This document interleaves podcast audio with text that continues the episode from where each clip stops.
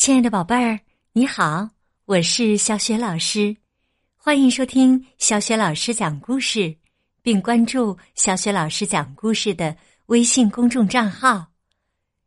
下面啊，小雪老师要给你讲一个小美人鱼艾丽儿公主的故事，名字叫《特殊的礼物》。那么，这是怎样的一份特殊的礼物呢？是送给谁的呢？接下来呀，我们就一起来听故事。特殊的礼物，艾丽儿的姐姐艾黛拉要过生日了。艾丽儿打算送姐姐一只美丽的珍珠手镯，于是她请求川顿国王允许自己到海底王国的珍珠养殖场。去拿几颗珍珠。川顿国王痛快的答应了，不过要求他需要几颗就拿几颗。艾丽儿高兴的拉着两个好朋友小比目鱼和塞巴斯丁，飞快的奔向珍珠养殖场。他们到了那儿以后，发现所有的海蚌壳都紧闭着。艾丽儿。并不着急，他拿起一只海蚌，轻轻的在它的贝壳上敲了几下。贝壳慢慢的张开了，里面躺着一颗又大又圆的乳白色珍珠，如同夜明珠一般，散发着迷人的光芒。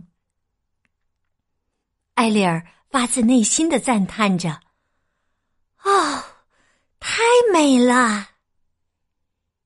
就在这时，他们听到由远及近传来一阵尖笑声，哈哈哈哈哈哈！哈听起来像是乌苏拉的声音。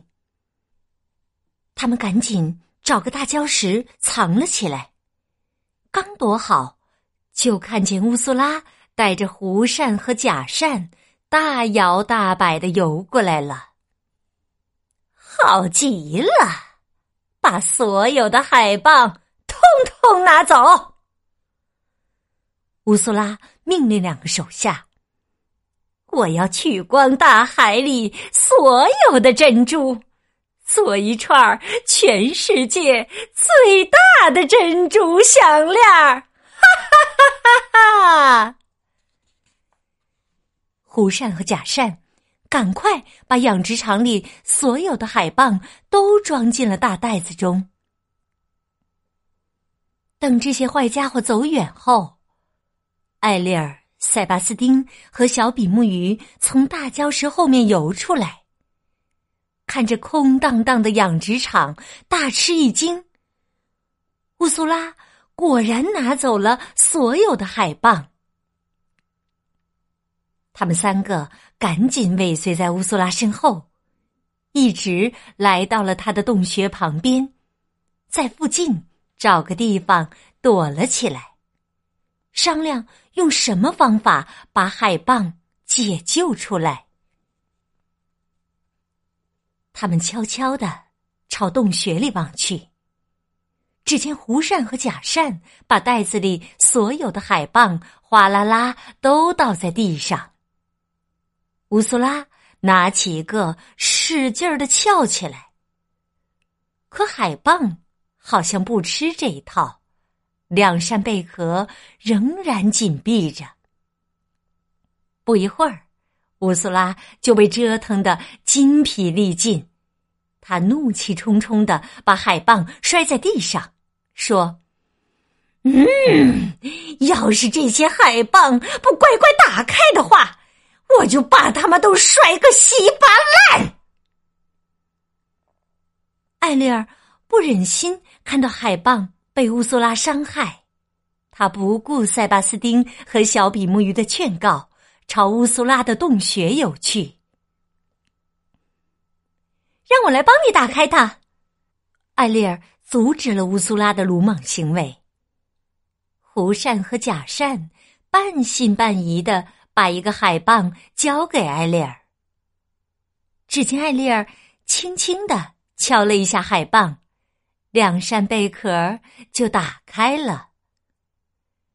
乌苏拉看到里面有一颗亮闪闪的珍珠，顿时两眼放光，欣喜若狂的把手伸了进去。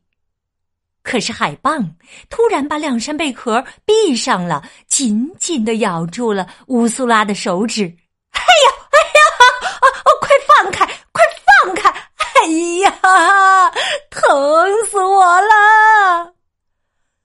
乌苏拉疼得哇哇乱叫。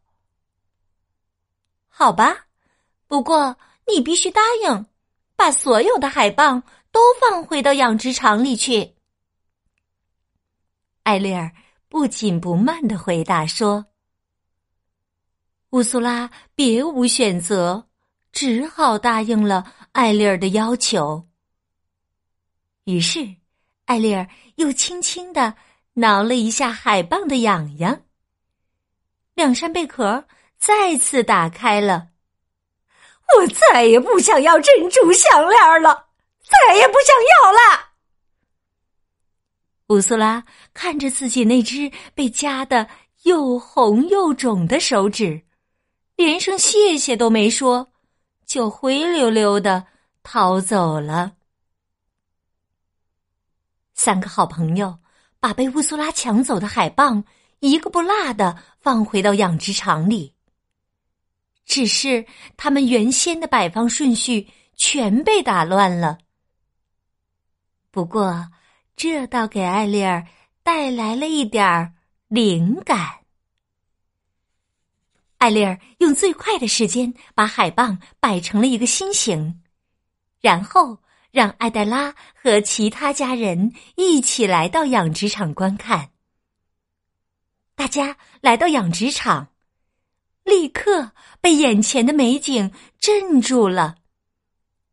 所有的海蚌都把贝壳张得大大的，里面的珍珠熠熠生辉，把海底世界照得如同白昼一般耀眼。艾黛拉看到妹妹为她精心准备的这份生日礼物，开心的拍起双手。她说：“这是自己见过的最特别、最难忘的生日礼物。”好，亲爱的宝贝儿，刚刚啊，你听到的是小雪老师为你讲的《小美人鱼艾丽儿公主》的故事。